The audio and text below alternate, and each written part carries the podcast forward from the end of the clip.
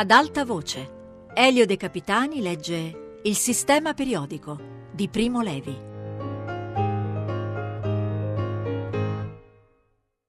Vanadio. Una vernice è una sostanza instabile per definizione. Infatti, a un certo punto della sua carriera, da liquida deve diventare solida. È necessario che questo avvenga al momento e nel luogo giusto. Il caso opposto può essere sgradevole o drammatico.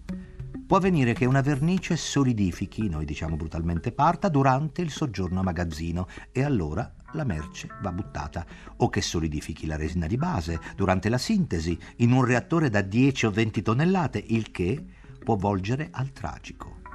O invece che la vernice non solidifichi affatto neppure dopo l'applicazione.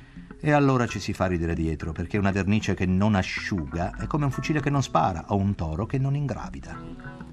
Al processo di solidificazione prende parte in molti casi l'ossigeno dell'aria. Fra le varie imprese vitali o distruttive che l'ossigeno sa compiere, a noi verniciai interessa soprattutto la sua capacità di reagire con certe molecole piccole, quali quelle di certi oli, e di creare ponti fra loro trasformandole in un reticolo compatto e quindi solido.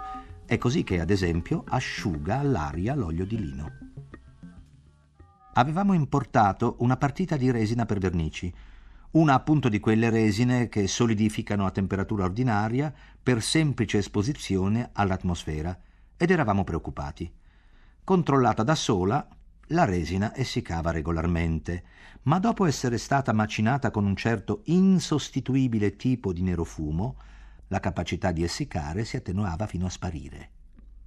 Avevamo già accantonato diverse tonnellate di smalto nero che, a dispetto di tutte le correzioni tentate, dopo applicato rimaneva appiccicoso indefinitamente, come una lugubre carta moschicida. In casi come questi, prima di formulare accuse bisogna andare cauti. Il fornitore era la W. Grande e rispettabile industria tedesca, uno dei tronconi in cui, dopo la guerra, gli alleati avevano smembrato la onnipotente IG Farben. Gente come questa, prima di riconoscersi in colpa, butta sul piatto della bilancia tutto il peso del proprio prestigio e tutta la propria capacità defatigatoria. Ma non c'era modo di evitare la controversia. Le altre partite di resina si comportavano bene con quella stessa partita di nerofumo. La resina era di tipo speciale che solo la W punto produceva e noi eravamo vincolati da un contratto e dovevamo assolutamente continuare a fornire quello smalto nero senza perdere scadenze. Scrissi una educata lettera di protesta, esponendo i termini della questione, e pochi giorni dopo giunse la risposta. Era lunga e pedante consigliava artifici ovvi che noi avevamo già adottati senza risultato e conteneva una esposizione superflua e deliberatamente confusa sul meccanismo d'ossidazione della resina. Ignorava la nostra fretta e sul punto essenziale diceva soltanto che erano in corso i doverosi controlli. Non rimaneva altro da fare se non ordinare subito un'altra partita, raccomandando alla W punto di verificare con particolare cura il comportamento della resina con quel tipo di nerofumo. Insieme con la conferma di quest'ultimo ordine giunse una seconda lettera, lunga quasi quanto la prima, e firmata dallo stesso Dr. L. Müller. Era un po' più pertinente della prima, riconosceva, con molte cautele riserve, la giustezza della nostra doglianza e conteneva un consiglio meno ovvio dei precedenti. Ganz unerwarteterweise, e cioè in modo del tutto inaspettato, gli gnomi del loro laboratorio avevano trovato che la partita contestata guariva se addizionata dello 0,1% di daftenato di vanadio, un additivo di cui, fino a quel tempo, nel mondo delle vernici non si era mai sentito parlare. L'ignoto dottor Müller ci invitava a verificare immediatamente la loro affermazione. Se l'effetto veniva confermato, la loro osservazione avrebbe potuto evitare ad entrambe le parti i fastidi e le incognite di una controversia internazionale e di una riesportazione. Müller. C'era un Müller in una mia incarnazione precedente, ma Müller è un nome comunissimo in Germania, come Molinari in Italia, di cui è l'esatto equivalente. Perché continuare a pensarci? Eppure rileggendo le due lettere dal periodare pesantissimo, infarcite di tecnicismi, non riuscivo a far tacere un dubbio, di quelli che non si lasciano accantonare e che ti scricchiolano dentro come tarli. Ma via, i Müller in Germania saranno 200.000. Lascia andare, pensa la vernice da correggere. E poi, ad un tratto, mi ritornò sott'occhio una particolarità dell'ultima lettera che mi era sfuggita. Non era un errore di battuta, era ripetuto due volte. Stava proprio scritto Naptenat, non Nafthenat, come avrebbe dovuto. Ora, degli incontri fatti in quel mondo ormai remoto io conservo memorie di una precisione patologica. Ebbene, anche quell'altro Müller, in un non dimenticato laboratorio pieno di gelo, di speranza e di spavento, diceva beta naptilamin anziché beta naphthilamin. I russi erano alle porte. Due o tre volte al giorno venivano gli aerei alleati a sconquassare la fabbrica di Buna. Non c'era un vetro intero. Mancavano l'acqua, il vapore, l'energia elettrica ma l'ordine era di incominciare a produrre gomma Buna e i tedeschi non discutono gli ordini. Io stavo in un laboratorio con gli altri due prigionieri specialisti, simili agli schiavi indottrinati che i ricchi romani importavano dalla Grecia. Lavorare era tanto impossibile quanto inutile. Il nostro tempo se ne andava quasi per intero nello smontare gli apparecchi ad ogni allarme aereo e nel rimontarli all'allarme cessato. Ma appunto gli ordini non si discutono ed ogni tanto qualche ispettore si faceva largo fino a noi attraverso le macerie e la neve per accertarsi che il lavoro del laboratorio procedesse secondo le prescrizioni. A volte veniva un SS dalla faccia di pietra, altre volte un vecchio soldatino della territoriale spaurito come un sorcio, altre ancora un borghese. Il borghese che compariva più sovente veniva chiamato Dr. Müller. Doveva essere piuttosto autorevole perché tutti lo salutavano per primi. Era un uomo alto e corpulento, sui quarant'anni, dall'aspetto piuttosto rozzo che raffinato. Con me aveva parlato soltanto tre volte e tutte e tre con una timidezza rara in quel luogo, come se si vergognasse di qualcosa.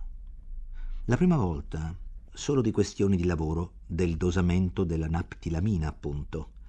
La seconda volta mi aveva chiesto perché avevo la barba così lunga. Al che io avevo risposto che nessuno di noi aveva un rasoio, anzi neppure un fazzoletto, e che la barba ci veniva rasa d'ufficio tutti i lunedì. La terza volta mi aveva dato un biglietto, scritto nitidamente a macchina, che mi autorizzava ad essere raso anche il giovedì ed a prelevare all'Effected Magazine un paio di scarpe di cuoio. E mi aveva chiesto, dandomi del lei, perché ha l'aria così inquieta? Io, che a quel tempo pensavo in tedesco, avevo concluso fra me. Der Mann hat keine Ahnung. Costui non si rende conto.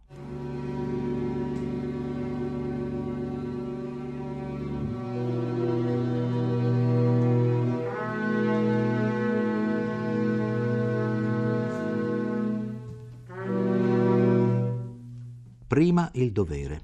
Mi affrettai a ricercare fra i nostri comuni fornitori un campione di naftenato di vanadio e mi accorsi che non era facile. Il prodotto non era di fabbricazione normale, veniva preparato in piccoli quantitativi e solo su ordinazione. Trasmisi l'ordinazione. Il ritorno di quel pt mi aveva precipitato in una eccitazione violenta. Ritrovarmi da uomo a uomo a fare i conti con uno degli altri era stato il mio desiderio più vivo e permanente del dopo lager. Era stato soddisfatto solo in parte dalle lettere dei miei lettori tedeschi. Non mi accontentavano quelle oneste, generiche dichiarazioni di pentimento e di solidarietà da parte di gente mai vista, di cui non conoscevo l'altra facciata e che probabilmente non era implicata se non sentimentalmente. L'incontro che io aspettavo con tanta intensità da sognarlo in tedesco di notte, era un incontro con uno di quelli di laggiù che avevano disposto di noi, che non ci avevano guardati negli occhi come se noi non avessimo avuto occhi. Non per fare vendetta. Non sono un conte di Montecristo, solo per ristabilire le misure e per dire Dunque, se questo Müller era il mio Müller, non era l'antagonista perfetto, perché in qualche modo, forse solo per un momento, aveva avuto pietà, o anche solo un rudimento di solidarietà professionale. Forse ancora meno, forse si era soltanto risentito per il fatto che quello strano ibrido di collega e di strumento, che pure insomma era un chimico, frequentasse un laboratorio senza l'Anstad, il decoro che il laboratorio richiede. Ma gli altri intorno a lui non avevano sentito neppure questo. Non era l'antagonista perfetto, ma, come è noto, la perfezione è delle vicende che si raccontano, non di quelle che si vivono. Mi misi in contatto col rappresentante della W. con cui ero abbastanza in confidenza e lo pregai di investigare con discrezione sul dottor Müller. Quanti anni aveva? Quale aspetto? Dove era stato durante la guerra? La risposta non tardò molto. Gli anni e l'aspetto coincidevano. L'uomo aveva lavorato prima a Schkopau per impratichirsi nella tecnologia della gomma, poi alla fabbrica di Buna, presso Auschwitz. Ottenni il suo indirizzo e gli mandai da privato a privato una copia della edizione tedesca di Se questo è un uomo, con una lettera di accompagnamento in cui gli chiedevo se era veramente lui, il Müller di Auschwitz, e se ricordava i tre uomini del laboratorio. Bene, che scusasse la brutale intromissione e il ritorno dal nulla, io ero uno dei tre, oltre ad essere il cliente preoccupato per la resina che non essiccava. Mi disposi all'attesa della risposta, mentre a livello aziendale continuava, come l'oscillazione di un enorme lentissimo pendolo, lo scambio di lettere chimico-burocratiche a proposito del vanadio italiano che non andava così bene come quello tedesco. Vogliate pertanto spedirci con urgenza le specificazioni del prodotto e inviarcene per via aerea chilogrammi 50, il cui importo vorrete defalcare, eccetera. Sul piano tecnico la questione sembrava bene avviata, ma non era chiaro il destino del lotto difettoso di resina. Trattenerlo con uno sconto sul prezzo o riesportarlo a spese della W o chiedere un arbitrato. Intanto, come è usanza, ci minacciavamo a vicenda di adire alle vie legali, gerlichtlich vorzugehen. La risposta privata continuava a farsi attendere, il che era irritante e snervante quasi quanto la contesa aziendale. Che cosa sapevo del mio uomo? Niente. Con ogni probabilità aveva cancellato tutto, deliberatamente o no. La mia lettera e il mio libro erano per lui un'intrusione ineducata e fastidiosa, un invito maldestro a rimestare un sedimento ormai bene assestato, un attentato all'Anstad. Non avrebbe risposto mai. Peccato. Non era un tedesco perfetto, ma esistono tedeschi perfetti? O ebrei perfetti? sono un'astrazione. Il passaggio dal generale al particolare riserva sempre delle sorprese stimolanti, quando il partner privo di contorni larvale ti si definisce davanti, a poco a poco o ad un solo tratto, e diventa il Mitmensch, il co-uomo, con tutto il suo spessore di ticchi, anomalie ed anacoluti. Ormai erano passati quasi due mesi. La risposta non sarebbe più arrivata. Peccato. Arrivò, datata 2 marzo 1967, su elegante carta intestata in caratteri vagamente gotici. Era una lettera di apertura, breve e riservata. Sì, il Müller di Buna era proprio lui. Aveva letto il mio libro, riconosciuto con emozione persone e luoghi. Era lieto di sapermi sopravvissuto mi chiedeva notizie degli altri due uomini del laboratorio e fin qui non c'era nulla di strano poiché erano nominati nel libro. Ma chiedeva anche di Goldbaum, che io non avevo nominato. Aggiungeva di aver riletto con l'occasione le sue annotazioni su quel periodo. Me le avrebbe commentate volentieri in un auspicabile incontro personale, utile sia a me sia a lei e necessario ai fini del superamento di quel terribile passato. Im Sinne der Bewältigung der so furchtbaren Vergangenheit.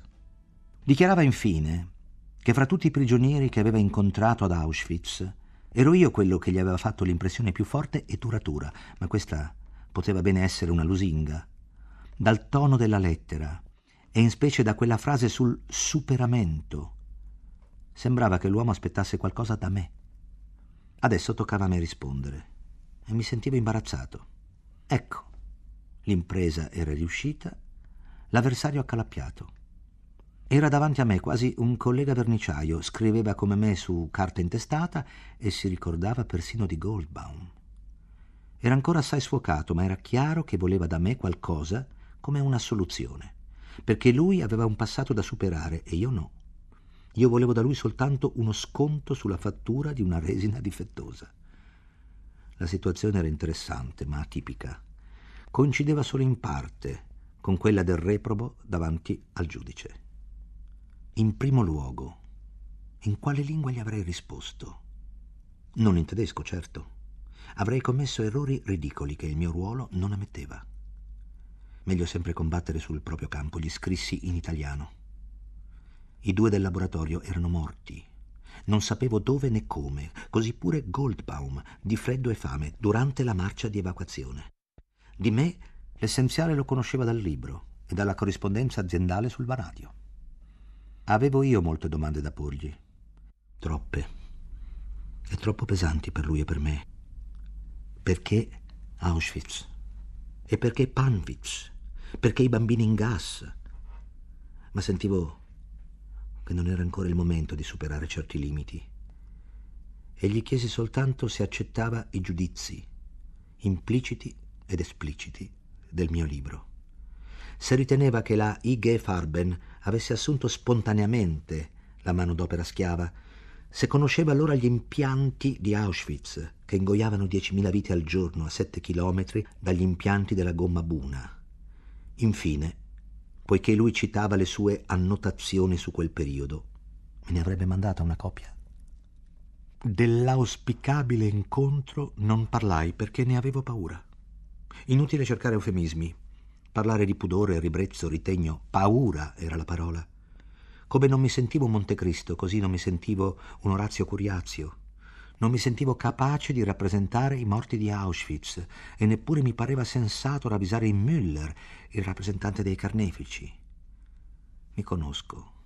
Non posseggo prontezza polemica. L'avversario mi distrae. Mi interessa più come uomo che come avversario. Lo sto a sentire e rischio di credergli. Lo sdegno e il giusto giudizio mi tornano dopo, sulle scale, quando non servono più. Mi stava bene continuare per lettera. Müller mi scrisse, aziendalmente, che i 50 kg erano stati spediti e che la W punto confidava in una composizione amichevole, eccetera. Quasi simultaneamente mi giunse a casa la lettera che attendevo. Ma non era come l'attendevo. Non era una lettera modello, da paradigma. A questo punto, se questa storia fosse inventata, avrei potuto introdurre solo due tipi di lettera. Una lettera umile, calda, cristiana, di tedesco redento, una ribalda, superba, glaciale, di nazista pervicace. Ora questa storia non è inventata e la realtà è sempre più complessa dell'invenzione, meno pettinata, più ruvida, meno rotonda. È raro che giaccia in un piano. La lettera era lunga otto pagine e conteneva una fotografia che mi fece trasalire. Il viso era quel viso, invecchiato ed insieme nobilitato da un fotografo sapiente. Lo risentivo alto sopra di me a pronunciare quelle parole di compassione distratta e momentanea. Perché ha l'aria così inquieta? Era visibilmente opera di uno scrivente inesperto, retorica, sincera a mezzo, piena di digressioni e di elogi sperticati, commovente, pedantica ed impacciata. Sfidava qualsiasi giudizio sommario e globale. Attribuiva i fatti di Auschwitz all'uomo, senza differenziare. Li deplorava e trovava consolazione al pensiero di altri uomini citati nel mio libro, Alberto, Lorenzo, contro cui si spuntano le armi della notte. La frase era mia ma ripetuta da lui mi suonava ipocrita e stonata. Raccontava la sua storia. Trascinato inizialmente dal generale entusiasmo per il regime di Hitler, si era iscritto in una lega studentesca nazionalistica, che poco dopo era stata incorporata d'ufficio nell'SA. Aveva ottenuto di esserne congedato e commentava che anche questo era dunque possibile. Alla guerra era stato mobilitato nell'antiaerea e soltanto allora, davanti alle rovine delle città, aveva provato vergogna e sdegno per la guerra. Nel maggio del 44 aveva potuto, come me, far valere la sua qualità di chimico ed era stato assegnato alla fabbrica di Skopau della IG Farben, di cui la fabbrica di Auschwitz era una copia ingrandita. A Skopau aveva provveduto ad addestrare nei lavori di laboratorio un gruppo di ragazze ucraine che infatti io avevo ritrovato ad Auschwitz e di cui non mi spiegavo la strana familiarità col dottor Müller. Era stato trasferito ad Auschwitz con le ragazze solo nel novembre 1944. Il nome di Auschwitz, a quel tempo, non aveva alcun significato né per lui né per i suoi conoscenti.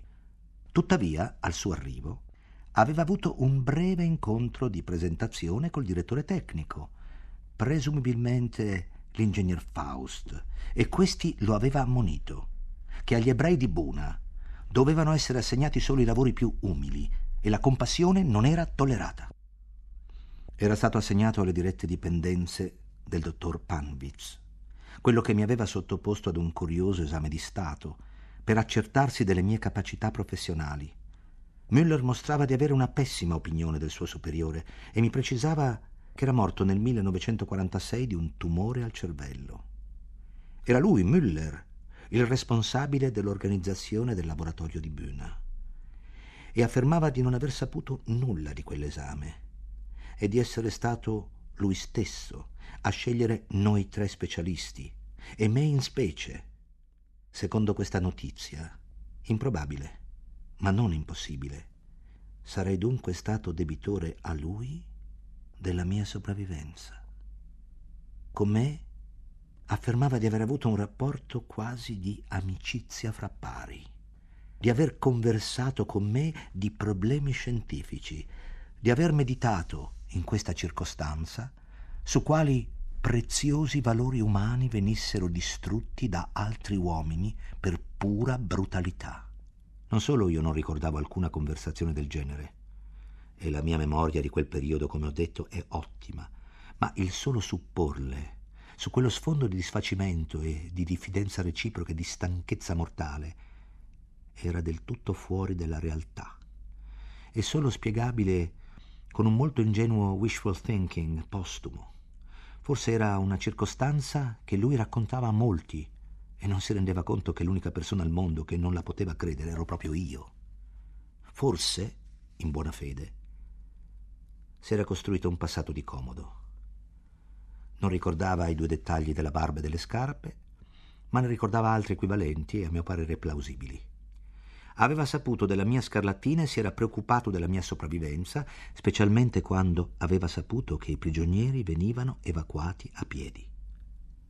Il 26 gennaio 1945 era stato assegnato dalle SS al Volkssturm, l'armata raccogliticcia di riformati, di vecchi e di bambini, che avrebbe dovuto contrastare il passo ai sovietici. Lo aveva fortunosamente salvato il direttore tecnico, nominato sopra, autorizzandolo a fuggire nelle retrovie. Alla mia domanda sull'Ige Farben rispondeva recisamente che sì. Aveva assunto prigionieri, ma solo per proteggerli. Addirittura formulava la pazzesca opinione che l'intera fabbrica di Buna Monowitz 8 chilometri quadrati di impianti ciclopici, fosse stata costruita con l'intento di proteggere gli ebrei e contribuire a farli sopravvivere, e che l'ordine di non aver compassione per loro fosse eine Tarnung, un mascheramento. Nihil de principe. Nessuna accusa a Leige Farben. Il mio uomo era tuttora dipendente dalla W punto che ne era l'erede e non si sputa nel piatto in cui si mangia. Durante il suo breve soggiorno ad Auschwitz, lui non era mai venuto a conoscenza di alcun elemento che sembrasse inteso all'uccisione degli ebrei. Paradossale, offensivo, ma non da escludersi. A quel tempo, presso la maggioranza silenziosa tedesca, era tecnica comune cercare di sapere quanto meno cose fosse possibile e perciò non porre domande. Anche lui, evidentemente, non aveva domandato spiegazioni a nessuno, neppure a se stesso, benché le fiamme del crematorio nei giorni chiari fossero visibili dalla fabbrica di Buna. Poco prima del collasso finale era stato catturato dagli americani e rinchiuso per qualche giorno in un campo per prigionieri di guerra che lui, con sarcasmo involontario, definiva di attrezzatura primitiva. Come al tempo dell'incontro in laboratorio, Müller continuava dunque nel momento in cui scriveva a non avere keine Ahnung, a non rendersi conto. Era ritornato presso la sua famiglia a fine giugno 1945. Il contenuto delle sue notazioni, che io avevo chiesto di conoscere, era sostanzialmente questo. Percepiva nel mio libro un superamento del giudaismo un compimento del precetto cristiano di amare i propri nemici ed una testimonianza di fede nell'uomo. E concludeva insistendo sulla necessità di un incontro in Germania o in Italia, dove era pronto a raggiungermi quando e dove io lo gradissi, preferibilmente in Riviera. Due giorni dopo, per i canali aziendali, arrivò una lettera della W. che, certo non per caso, portava la stessa data della lunga lettera privata, oltre alla stessa firma. Era una lettera conciliante. Riconoscevano il loro torto e si dichiaravano disponibili a qualsiasi proposta. Facevano capire che non tutto il male era venuto per nuocere. L'incidente aveva messo in luce la virtù del naftenato di vanadio, che d'ora in avanti sarebbe stato incorporato direttamente nella resina, a qualunque cliente fosse destinata. Che fare? Il personaggio Müller si era entpuppt, era uscito dalla crisalide, era nitido, a fuoco, né infame né eroe. Filtrata via la retorica e le bugie in buono malafede, rimaneva un esemplare umano tipicamente grigio, uno dei non pochi monocoli nel regno dei ciechi. Mi faceva un onore non meritato attribuendomi la virtù di amare i nemici, no. Nonostante i lontani privilegi che mi aveva riservati e benché non fosse stato un nemico a rigore di termini, non mi sentivo di amarlo. Non lo amavo e non desideravo vederlo, eppure provavo una certa misura di rispetto per lui. Non è comodo essere monocoli. Non era un ignavo, né un sordo, né un cinico. Non si era adattato. Faceva i conti col passato e i conti non gli tornavano bene. Cercava di farli tornare, magari barando un poco. Si poteva chiedere molto di più a un ex SA? Il confronto che tante volte avevo avuto occasione di fare con altri onesti tedeschi incontrati in spiaggia o in fabbrica era tutto a suo favore. La sua condanna del nazismo era timida e perifrastica, ma non aveva cercato giustificazioni. Cercava un colloquio, aveva una coscienza e si arrabattava per mantenerla quieta. Nella sua prima lettera aveva parlato di superamento del passato, Bewältigung der Vergangenheit. Ho poi saputo che questo è uno stereotipo, un eufemismo della Germania d'oggi, dove è universalmente inteso come redenzione dal nazismo. Ma la radice Balt che vi è contenuta compare anche in parole che dicono dominio, violenza e stupro e credo che traducendo l'espressione con distorsione del passato o violenza fatta al passato non si andrebbe molto lontano dal suo senso profondo. Eppure era meglio questo rifugiarsi nei luoghi comuni che non la florida ottusità degli altri tedeschi. I suoi sforzi di superamento erano maldestri, un po' ridicoli, irritanti e tristi, tuttavia decorosi e non mi aveva fatto avere un paio di scarpe? Alla prima domenica libera mi accinsi, pieno di perplessità, a preparare una risposta per quanto possibile sincera, equilibrata e dignitosa. Stesi la minuta. Lo ringraziavo per avermi fatto entrare nel laboratorio. Mi dichiaravo pronto a perdonare i nemici e magari anche ad amarli, ma solo quando mostrino segni certi di pentimento, e cioè quando cessino di essere nemici. Nel caso contrario del nemico che resta tale, che persevera nella sua volontà di creare sofferenza, è certo che non lo si deve perdonare. Si può cercare di recuperarlo, si può, si deve discutere con lui, ma è nostro dovere giudicarlo, non perdonarlo. Quanto al giudizio specifico sul suo comportamento, che Müller implicitamente domandava, citavo discretamente due casi a me noti di suoi colleghi tedeschi che nei nostri confronti avevano fatto qualcosa di ben più coraggioso di quanto lui rivendicava. Ammettevo che non tutti nascono eroi e che un mondo in cui tutti fossero come lui, cioè onesti ed inermi, sarebbe tollerabile, ma questo è un mondo irreale. Nel mondo reale gli armati esistono, costruiscono Auschwitz e gli onesti ed inermi spianano loro la strada, perciò di Auschwitz deve rispondere ogni tedesco, anzi ogni uomo, e dopo Auschwitz non è più lecito essere inermi.